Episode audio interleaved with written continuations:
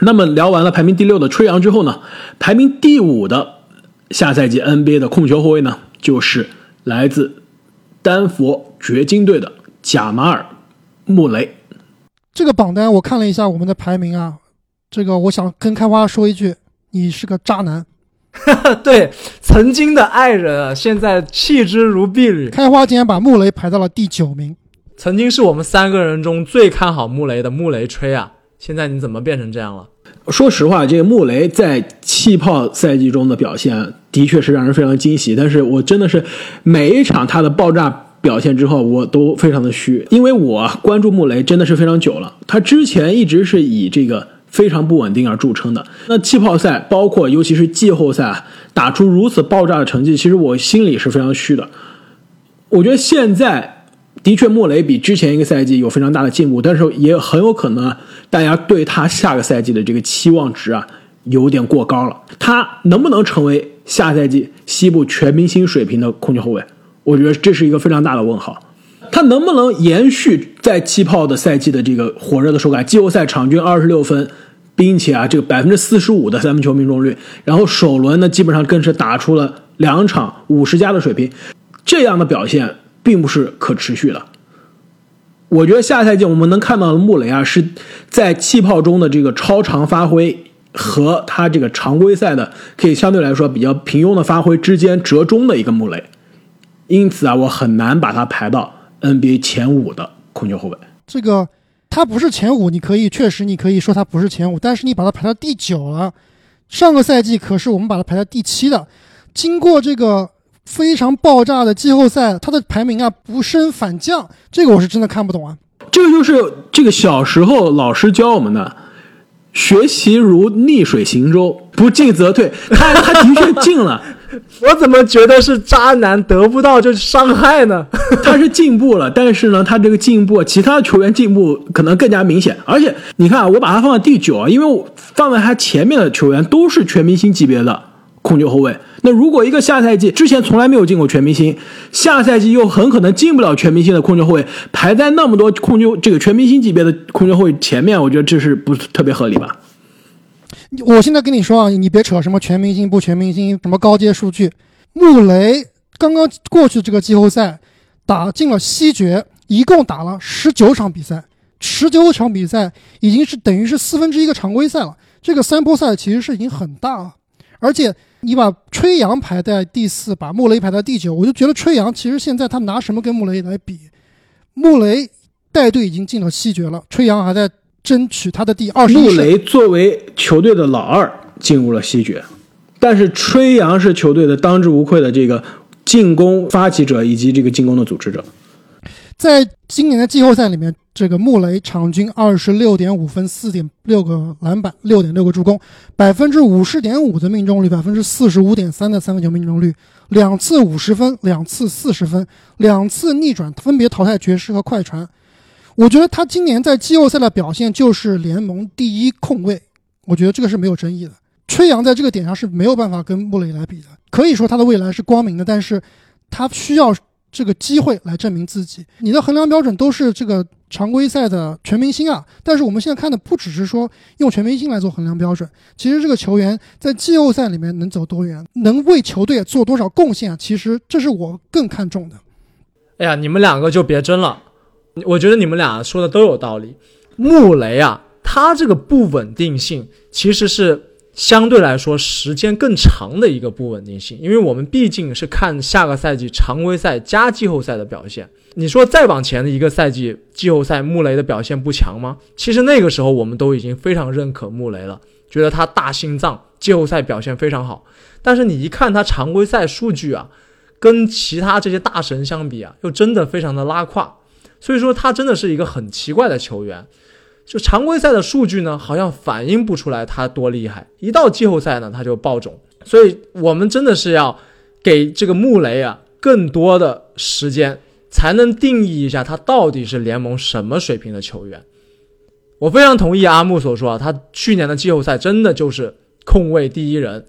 那但是结合他常规赛来看呢，他不稳定的发挥，他伤病的隐患。其实都可能制约他在我们这个榜单上的排名。另外，就还有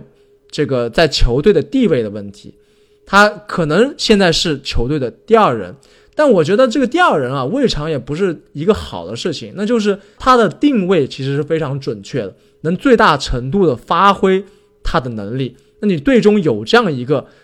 传球很好的大个子，那我穆雷就发挥我爆炸输出的这个能力，其实是相得益彰的。这点我非常同意啊！其实莫雷他作为一个控球后卫，但其实打的是非常非主流、非传统的一个控球后卫的打法，得分更加爆炸，但是这个组织以及助攻呢，其实可能是在球队是退居二线的。正是因为他身边有一个这个约基奇的存在，我觉得可以跟他相得益彰，可以互相弥补啊，这个彼此的短板。那么也是可能因为我这个了解这个关注莫雷实在太久了，这个给他打分啊非常的保守。我也希望他下个赛季呢可以延续他在之前这个 这个季后赛的这个火热的手感，在明年的盘点中打我的脸。我觉得如果下个赛季穆雷表现非常好的话，开花可能心里面并不是打脸的难过，而是暗暗。没错，我到时候又会在节目中提醒这个这个阿木。我两年前跟他在梧桐树下打的这个赌局啊，穆雷和英格拉姆未来谁更加有潜力？但是我永远不会把英格拉姆排在我的小前锋的第九名的。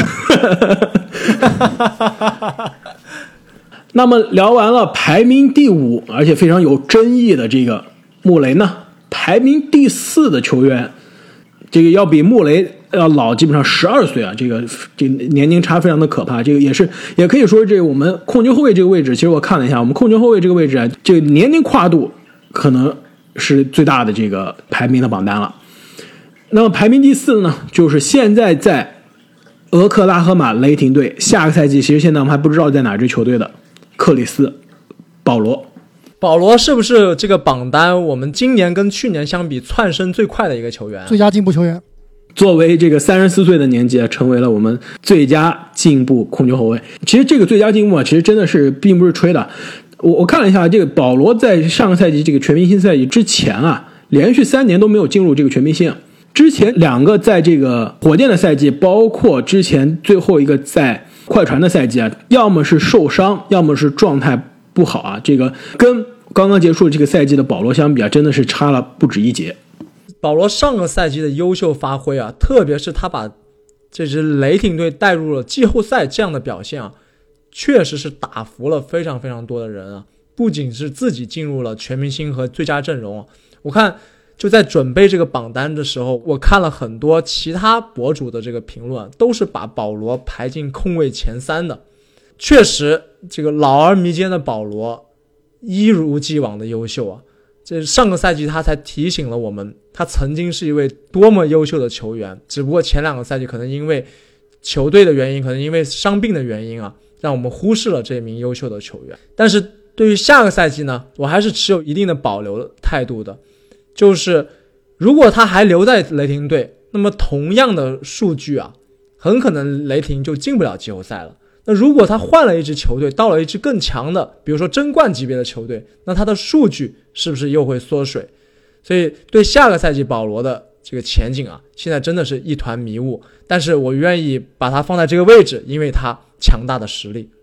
正经，你刚刚说这点啊，正是我对于保罗最大的疑虑。的确，他的健康、他的伤病可能是一个非常大的问号，但我觉得更大的一个问号就是他下个赛季将会在哪？他的角色将会怎样？其实我觉得他现在是面临一个非常两难的一个局面。如果留在雷霆队，球队其实现在是基本上已经下了这样一个决心，是打算虽然上赛季打得很好，我们我们之后的目标还是要培养年轻人，还是要重建的。他们如果留在雷霆队，那他在球队的这个出手机会、上场的时间会不会受到影响？那如果去另外一支争冠的球队，那他在球队的这个角色啊？肯定不会像上个赛季一样作为绝对的进攻的第一选项。那么下个赛季，无论是保罗留队还是换到另外一支球队啊，都很可能对他的表现有一定的折扣。其实，在我这里，保罗下赛季能不能这个配得上我们排名第四这个位置啊，其实也是跟他的健康息息相关的。哎呀，我发现这个社会对三十岁以上的人真是太不友好了。三十岁以后啊，大家开始怀疑 C 罗，开始怀疑詹姆斯表现下降，现在又开始怀疑三十多岁的保罗啊。但是呢，无论年纪是怎么样，保罗啊，至少在过去的这个赛季啊，给我们证明了他还是联盟篮球智商最顶尖，中距离跳投最致命，这个小动作呢也是最微妙的这个球员之一。我估计应该连之一都没有了。而且其实上个赛季我这个印象非常深刻，就是这个跟阿木在篮网主场看了那场打雷霆，当时篮网是有机会这个把比分追回来，但是第四节。保罗基本上是疯狂接管比赛，一个一个的这个致命的这个中距离跳投啊，这真的是一把把匕首插在这个篮网的球迷的心中啊。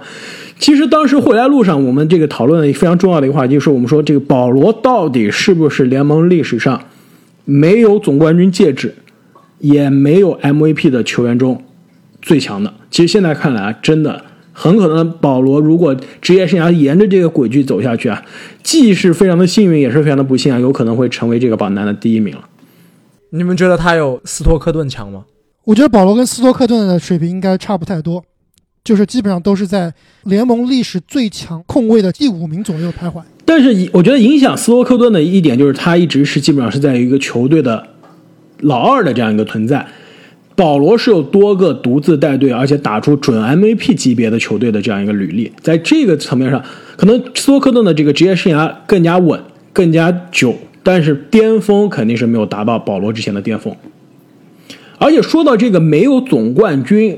没有 MVP 的这个榜单啊，其实我觉得非常有意思，因为之前这个可以说二十一世纪另外两个传奇的控球后卫、名人堂级别的控球后卫，之前也遇到过类似的问题，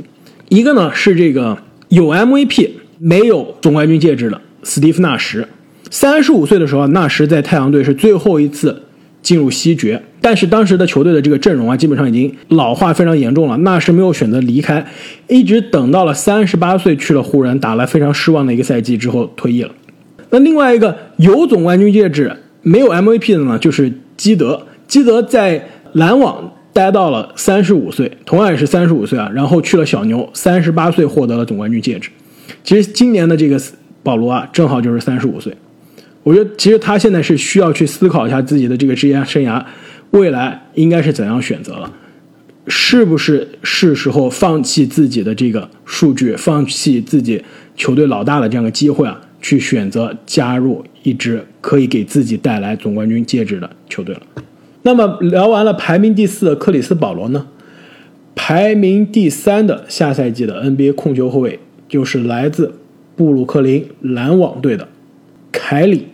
欧文。那其实欧文今年的排名和去年是一样，都是第三名。那在这里，我和开花都给欧文排到第三，是正经啊，好像并不非常看好欧文下赛季的表现，只给欧文排到第六。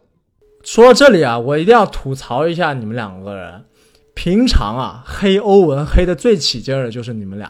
不断的爆这个。不是我是开花，我可不黑欧文。爆这个欧文的黑料啊，但但是最后排名的时候悄悄摸摸排的可高了，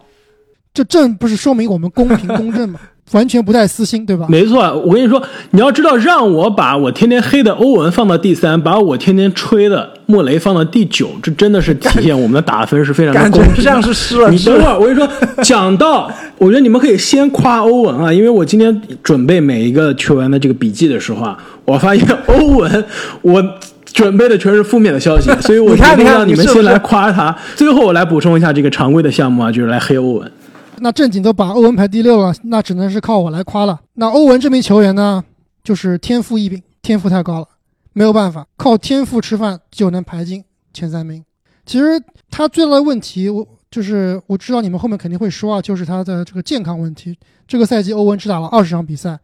那下赛季如果还是这样的水平的话呢，肯定是不值得这个前三名的。但是如果欧文能够相对来说保持健康，我来补充一下，这个如果是个非常大的如果，他的确上个赛季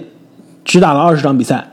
但是他职业生涯打了九年，一共也只打了五百二十八场常规赛，跟他同一年进联盟的控球后卫肯巴打了六百六十一场比赛，比他多打了将近一百四十场比赛。小托马斯过去三个赛季基本上就都见不到他人了，现在也不在联盟了，打了五百二十五场比赛。基本上跟欧文一样的水平，利拉德比欧文晚进一年，少打了整整一年球，也打了六百一十五场比赛，比欧文将近多打了一百场。就是说，欧文的健康问题不是一年两年的问题，是基本上是多年的问题。基本上可以说，你选择了欧文，基本上只能期待他给你上场百分之八十到七十的比赛。没错，我这里其实把他排到第三名，就是说，如果他能下赛季打六十五场比赛，六十场其实我都觉得没问题。如果能打六十场比赛，我觉得他就值得第三的位置。如果是打二十场，肯定是不值得的。那其实上个赛季虽然只打了二十场，但是其实欧文在布鲁克林篮网的第一个赛季啊，他的效率、他的成绩啊是非常非常好的。二十场比赛，场均二十七点四分，五点二个篮板，六点四个助攻，效率非常非常的高。二十七点四分是不是欧文职业生涯场均最高分啊？没错。但是呢，他跟吹杨一个问题啊，就是个人的数据非常的爆炸，但是球队的战绩啊非常的糟糕。不是说篮网就是球队战绩糟糕，就是欧文上场的篮网的比赛，欧文为篮网上个赛季打了二十场比赛。球队八胜十二负，没有打的比赛，篮网二十七胜二十五负，而且这二十七胜二十五负中还包括八场是在气泡中，篮网基本上派了三队，这个派了这个发展联盟的球队球员来打的八场比赛，就是说没有欧文，球队的战绩比有欧文好很多，这一点你又怎么解释呢？这一点我觉得你这个还是样本数据太小了，而且篮网其实这个赛季一直都是人员不整，大家对他的期望并没有很高。那其实大家一直诟病的就是这个欧文，他其实在离开詹姆斯之后啊，一直想个人单独带队获得成功。但是以过去几年的经验来看啊，确实他作为球队老大，效果目前看来并不是很好。但是我们现在讨论的是下个赛季，下个赛季知道有谁会回来吗？死神杜兰特回归，欧文再也不用当这个球队老大了。就是家里面的家长终于回来了，这个孩子终于有人管了。说到这个，我终于有机会稍微夸一下欧文了。这也是为什么我非常客观的，虽然一直黑他，非常客观的把他放到了第三。就是我觉得欧文真的不是一个做老大的料子。他过去这几年，包括其实在跟詹姆斯聚首之前，他已经证明了他是全联盟可以说是最不靠谱的老大。虽然单体进攻能力非常的爆炸，接管比赛的能力非常的强，关键时刻也可能是联盟第一的大心脏，但是。作为球队老大，让他单独带队超过一个赛季，基本上就是个灾难。跟老詹聚首之前三年，他带队的骑士基本上就是联盟最烂的球队。离开老詹之后，一八年在凯尔特人打的还是不错，但是受伤了，季后赛一场没打，球队反倒进到了东决。一九年这个相对比较健康，打了常规赛，打打了季后赛，季后赛早早的被淘汰，跟球队的年轻人啊也是完全闹翻了。过去这个赛季。也是带队的这个成绩啊，并不理想，而且自己的这个伤病问题啊又一次复发了。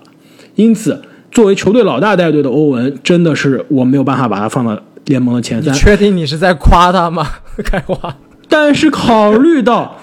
杜兰特的回归，欧文重新回到自己更加合适的球队爆炸老二的位置，我觉得这个前三啊还是可以值得考虑的。不得不说啊，这个有杜兰特的回归之后。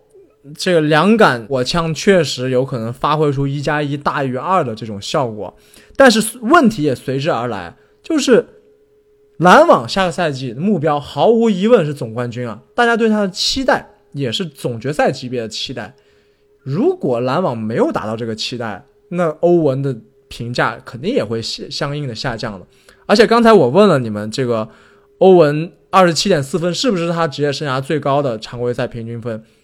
那么，这个分数是在他上个赛季无限火力刷出来的，没有杜兰特的情况下，而且还包括他这个爆炸的五十分的那一场。那下个赛季有了杜兰特分走大半的球权之后，他的数据也会缩水。所以，其实对下个赛季欧文的这个表现啊，我还是持一定的怀疑态度的。但不可否认，这个篮网的战绩肯定会变得更好，这点毋庸置疑。其实刚才你们俩一直在说这个数据，在说这个全明星啊，我觉得我们这里排这个联盟十大最强球员啊，其实并不是完全看这个，只看数据或者只看是不是进全明星，还是要看这名球员具体能为这个支球队做多少贡献，不一定是得场均三十分的球员一定比场均二十五分的球员强。那其实我刚刚说的这个欧文下赛季在杜兰特回归以后啊，对他来说是一种解放。这个除了领导球队以外呢，其实在场上对他也是一种解放。而且我觉得，其实欧文在最近这几年，在他当老大的时候啊，他别的可能没有学好，但是他学到了一点，其实我觉得是很珍贵的，就是他这两年打球啊，是考虑想要多传球。多带动队友的，明显能感觉到他这两年其实他的传球技术、传球视野还是有所提高的。而且，其实，在下赛季，我觉得在这个篮网配备了顶级的教练组之后啊，杜兰特回归，欧文的他的风格可能会有所转变。其实，我觉得他很有可能啊，下赛季会从一个主进攻手变成一个球队的主组织者。这一点我倒是相信欧文是有这个能力的。像他这样顶尖的球员，如果想去做好一件事情，比如说传球，他绝对是有能力做好的。没错，包括之前的节目我也说到了，就除了杜兰特这个顶级得分手以外啊，篮网队还有丁威迪和勒维尔，其实这两个名球员也都是攻强于组织的球员。其实我觉得欧文下赛季在纳什手下，在这个德安东尼手下，很有可能啊会把自己的定位啊定位成。有点像当年的纳什的感觉，就是组织为主，这个进攻为辅。那其实这样的欧文，其实我是非常非常看好，有点像顿悟之后的流川枫。那最后关于这个欧文啊，我想引用一下这个前灰熊队的这个总经理，也是现在的这个篮球播客的这个红人啊，这个约翰霍林杰的一一句话，他是这么说这个篮网队的，他说篮网队啊，上个赛季伤病非常的多，那么下个赛季呢，其实大家都在伤病中。恢复过来，就比如说欧文要从肩伤中恢复过来，杜兰特要从这个跟腱受伤中恢复过来，但更关键的是呢，是球队的其他所有人啊，要从与欧文共度一年的噩梦中恢复过来。这个无脑黑，我不予评论。因为我们刚刚聊了很多是这个欧文这个在场上的这个优势以及劣势，但是不得不说他在场下跟球队更衣室之间的这个处理关系啊。其实也是非常大的一个问题，但是留下来的球员好像都是欧文小团体的球员了，跟他关系都不错。其实我觉得我们说欧文这个场下的问题啊，把它无限放大，就觉得我觉得有点就有点过分了。其实我个人觉得欧文这名这个人，他绝对不是个坏人，他可能就是说处理人际关系的时候啊，有些方法用的不好，有的时候呢，他可能说话太耿直，或者是想法有点偏激，但是他绝对不是一个坏人，所以。我是不太同意啊，把这个事情放的太大的。没错，他肯定是之前这个有过处理不好的关系，但是我的感觉是，欧文在这两年还是有所进步的。就拿他能主动找詹姆斯啊，跟詹姆斯道歉，说自己之前做错了这件事情，能看出来，其实他是一个可以自我反省、可以自我批评的球员。其实这就要看纳什到底怎么调教他了。我对纳什还是很有信心的。没错，非常同意啊！我刚刚这么说，一方面也是开玩笑，但另一方面，其实我完全没有说这个欧文他不是一个好的这个人，不是一个好的球员啊。我觉得很重要的一点就是，他和杜兰特这两个球员都是在联盟可以说是非常有个性的两个存在，可以说是最有个性的两个球星的存在。他们俩的这个场下的化学反应的融合，如果好了，一加一大于二，那么下个赛季篮网就是东部进入总决赛的有力的争夺者。那如果这个关系处理不好的话，那有可能下个赛季篮网的命运啊，就有可能像上个赛季的西部的快船一样，让人非常的失望。那么聊完了排名第三的欧文呢，哪两个球员会成为下赛季 NBA 前二的控球后卫？是我两个最喜欢的球员。其实我们回顾一下上个赛季啊，上个赛季我们做这个节目的时候，其实前两名的排名我们三个人是没有任何争议的。大家都是完全一样的排名，但是这个赛季我们好像出现了一点点的分歧。没错，但是阿莫，你好像把正经最爱的球员排到了第一，正经却把他放在了第二。要不阿木你来介绍一下这个球员吧？没错，那就是我们榜单排名第二，来自波特兰开拓者队的利拉德。我确实是这次把利拉德排到了第一名，主要就是看在他这个在最近几个赛季啊非常非常稳定的发挥。就基本上就是跑不掉的一阵或者二阵的水平。利拉德今年是拿到了常规赛的二阵，但是是气泡赛的一阵。在气泡赛里面，场均可以拿下三十三分、三点八个篮板和八个助攻的逆天数据。哎，你这个逆天的数据跟他常规赛的三十加四加八差不多啊。其实你这个应该是包括了他在季后赛的，在气泡里面季后赛的这个数据。他其实后来因为受伤了，季后赛的这个状态其实并没有。常规赛那么好。如果你只看他在气泡排位赛那八场，基本上真的是场场都是生死战的比赛啊，他场均可以打出三十八分，再加九个助攻。这样的数据真的是逆天了，而且他打了几场比赛，真的从数据上来看，真的是可以说是前无古人后无来者。就比如说打丹佛掘金的那场比赛，四十五分，十一个三分球，十二个助攻；打七六人的那场比赛，五十一分；打小牛的比赛，六十一分；打篮网的那场比赛，四十二分，十二个助攻，也是最后关键啊接管了比赛，让球队一分险胜，最后有机会进入外卡淘汰赛。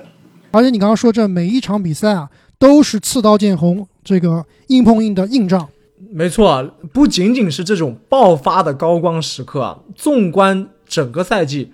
利拉德无论是高阶数据还是基础数据，基本上都是排名前列的。那其实我们刚刚说到这个穆雷非常非常不稳定，虽然季后赛有爆炸的发挥啊，但是其实我利拉德在这里面这个给他的评语就是稳如狗，就太稳了。不管怎么打，都是顶尖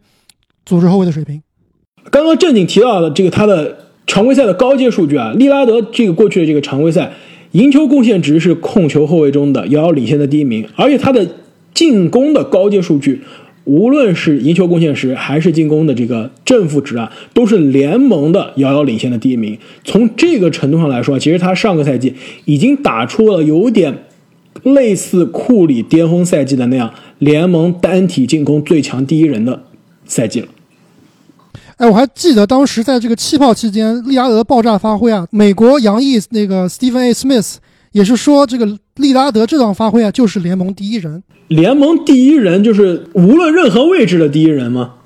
没错，他当时就是说，利拉德现在的水平就是联盟第一人，确实也是给他非常非常高的评价了。这个可能有一点夸张了，但是那几场比赛，我我同意啊，那几场比赛他肯定是联盟第一人。哎，我的宝藏男孩果然是不同凡响，而且我们之前提到有些控卫的这个伤病隐患啊，在利拉德这个地方也是相对来说影响比较小。我印象中上个赛季应该算是他因伤缺阵比较多的一个赛季了吧。没错，利拉德最关键的一点，相相比欧文啊，最关键的一点就是他非常的出勤率的非常高，三年只缺过十九场比赛。这对于欧文来说，他一个星期，呃，一个星期有点夸张，他一个月就能缺出十九场比赛，是要黑黑出感情来了是吧？而且上个赛季虽然说这个开拓者的战绩啊，最后这个排名西部第八，但是我们都知道是因为。整个赛季这支队伍就没健康过，队里面的主力中锋纽基奇这个伤了大半个赛季，另外这个帅哥柯林斯还有这胡德啊也都是受伤不断。那么下个赛季如果整支队伍能够保持健康的话，我相信开拓者的战绩啊可以更进一步。那加上利拉德的爆炸数据，确实他是坐二望一的存在。那其实提到开拓者下赛季的这个战绩啊，我我这边是打了一个问号，我是把它放在这个利拉德的负面的分析的这一边啊。你觉得下个赛季开拓者是铁定能进季后赛吗？其实我觉得我是打了一个非常大的疑问啊。气泡里面的开拓者还不足以告诉你他们是有实力进入西部季后赛的球队吗？而且气泡的开拓者也不是完整的开拓者，要知道他们的阿里扎也是没有打比赛的。但是如果是这样的话。你觉得勇士进入季后赛会换走这个今年的前八中的哪一个呢？而且你还别忘了，在气泡排位赛中八胜零负的太阳队，也是在这个季后赛的大门之外虎视眈眈。还有胖虎领衔的鹈鹕队，以及你最爱的莫兰特的灰熊队啊，这几个其实都是有季后赛实力的球队。那下个赛季西部的格局将会怎么样？真是乱成一锅粥啊！大家都有机会。所以啊，我才给下赛季开拓者的这个季后赛的门票是打了一个问号的。不是说他进不了季后赛，但是我觉得他很可能是在第七名、第八名，或者是季后赛大门之外这个第九名、第十名的这个位置徘徊，可能跟今年的这个位置啊相对比较类似。哎，我问你一个问题啊，开花，如果健康的开拓者、全员的开拓者和你的小牛对打，你觉得谁的进入季后赛的概率更大？如果两边阵容不发生其他的变化，是吗？没错，我觉得基本上是五五开。我觉得开拓者的的赢面要大一些，要更稳一些。我觉得小牛最大的隐患可能就是伤病了。卢卡和波金吉斯两个人都不是特别的健康啊，经常也会受伤。如果这两个人都是，就像你说啊，如果两个球队都是在全勤、全部健康的情况下，其实还真的有有的一拼。而且最近我还听到一个留言啊，开拓者正在积极的想要得到凯尔特人的海伍德。如果能在他们最弱的侧翼啊，能补充到海伍德的话，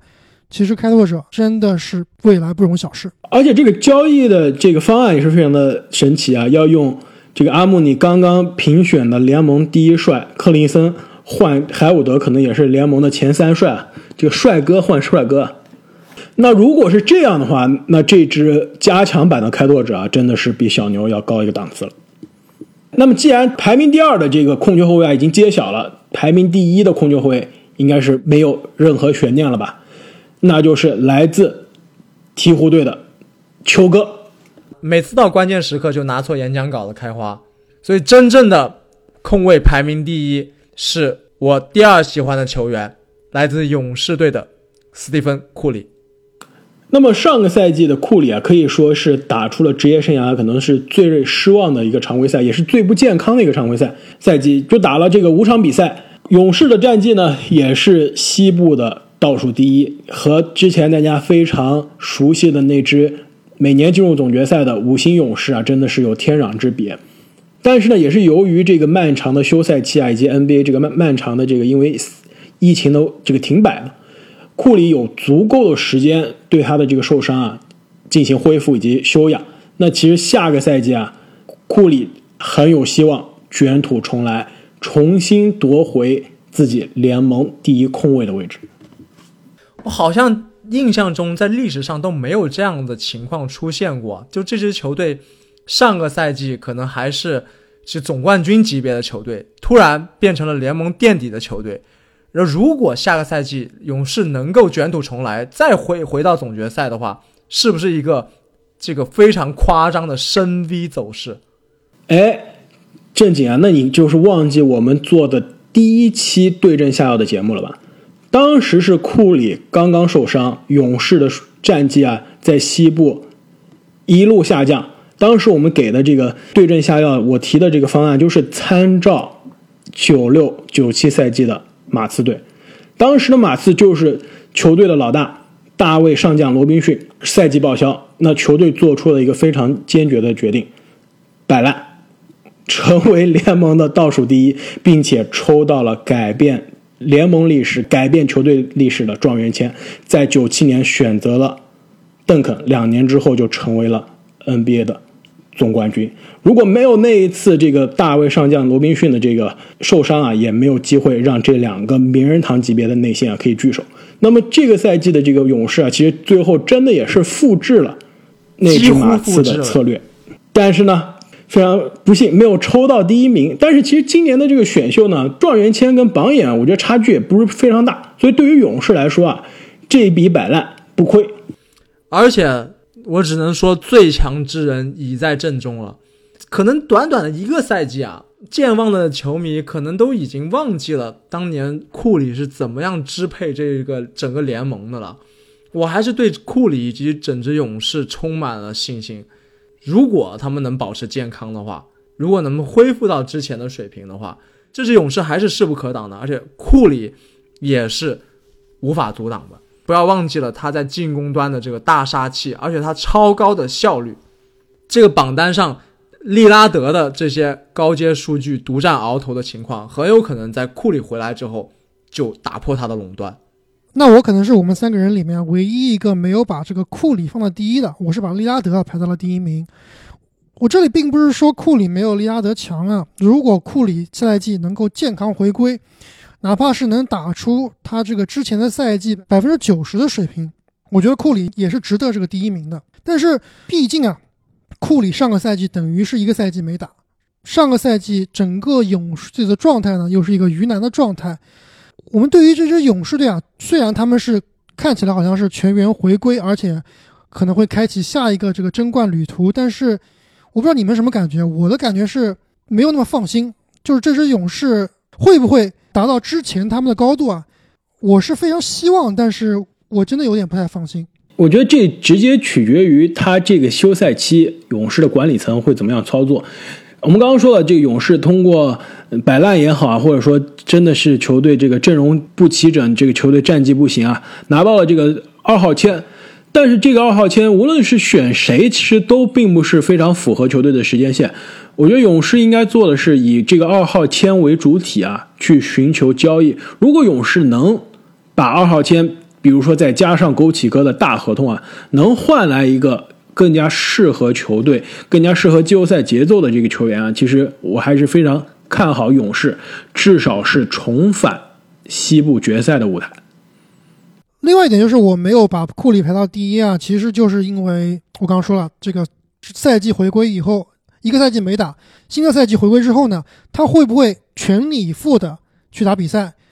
球队会不会让他在进攻端承担之前那么大的进攻压力？会不会对他进行一些复合管理？这套理论其实，如果我们之后排小前锋的时候啊，我也是不敢直接把杜兰特一下就放在第一或者第二的。我觉得这还是有本质的区别的，就是库里受的伤，他是这个手伤，手的这个伤，而且是硬伤。其实这个伤真的就是花时间恢复就好了，不会有这个比较长的影响职业生涯的这个影响。但是杜兰特他受的可能是联盟运动员最害怕能受的最害怕的伤之一了，也是对这个运动能力影响最大的这个伤病，也就是跟腱受伤。就这两个伤之间还是有本质的区别的。而且其实库里在联盟停摆之前，他其实已经透露是可以。完全恢复了，可以重新重返赛场的这个能力了。所以说，再加上更长的，现在可能是接近十个月的这样一个额外的恢复周期啊，我觉得库里完全健康恢复，返回赛场是绝对没有任何问题的。问题就是他一年十二个月没有打 NBA 比赛，这个状态保持的怎么样？这的确有可能是一个问号。但是我非常理解啊，这个阿姆尼的这个就是疑虑啊，毕竟库里现在是。下个赛季基本上要三十二岁了，而且离他之前的这个巅峰的第二个 MVP 的这个一五一六赛季也是过去了，现在将近是五年的时间了。但其实，如果我们看库里的这个职业生涯的数据啊，不用回到他的二十七岁的那个背靠背 MVP 的赛季，其实你就看他在杜兰特身边的最后一个赛季，这个一八一九赛季三三十岁的时候，而且是在杜兰特的身边，他场均就可以命中。五点一个三分球，这个五点一个三分球是跟他巅峰的 MVP 赛季的得分王赛季是一模一样的。就是说，不用让库里下个赛季的库里回到五年前的他的 MVP 的状态，就让他回到两年前在杜兰特身边的这个状态，打出类似的效率，他就可以成为联盟第一的控球后卫。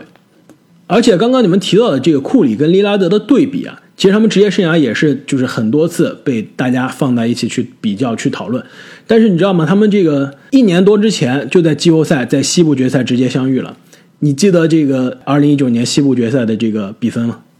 季后赛利拉德碰见库里，基本上是处于一种被打爆的状态吧？那个西部决赛，勇士是没有杜兰特的，但是勇士四比零横扫了开拓者。你知道库里的数据是怎么样吗？场均三十六分、八个篮板、七个助攻、六个三分球，但是呢，同样的这个四场比赛，利拉德场均二十二分、五个篮板、八个助攻、三个三分球，在这个最高舞台上的直接对位啊，还是没有战胜老大哥库里。所以，我们对于下个赛季控卫这个位置的排名结果就已经全部出来了，真的是充满了争议啊！我们回顾一下。排名第一，史蒂芬·库里；排名第二，达米安·利拉德；排名第三，凯里·欧文；排名第四，克里斯·保罗；排名第五，贾马尔·穆雷；排名第六，吹杨；排名第七，凯尔·洛瑞；排名第八，本·西蒙斯；排名第九，肯巴·沃克；排名第十，莫兰特；排名第十一。说到这个排名第十一啊，就要提到双十一，够够的了。虽然说是粉丝的福利啊，但是也不用强调这么多遍。我相信我们的真粉丝已经开始去抢了。那球迷朋友们，你们觉得我们的哪个位置的球员排低了？对于谁又排高了？欢迎在评论区告诉我们。如果你们喜欢我们的节目，也不要忘记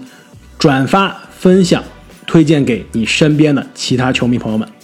也请大家关注我们的新浪微博“观篮高手 NBA”。那我们下期再见。再见，再见。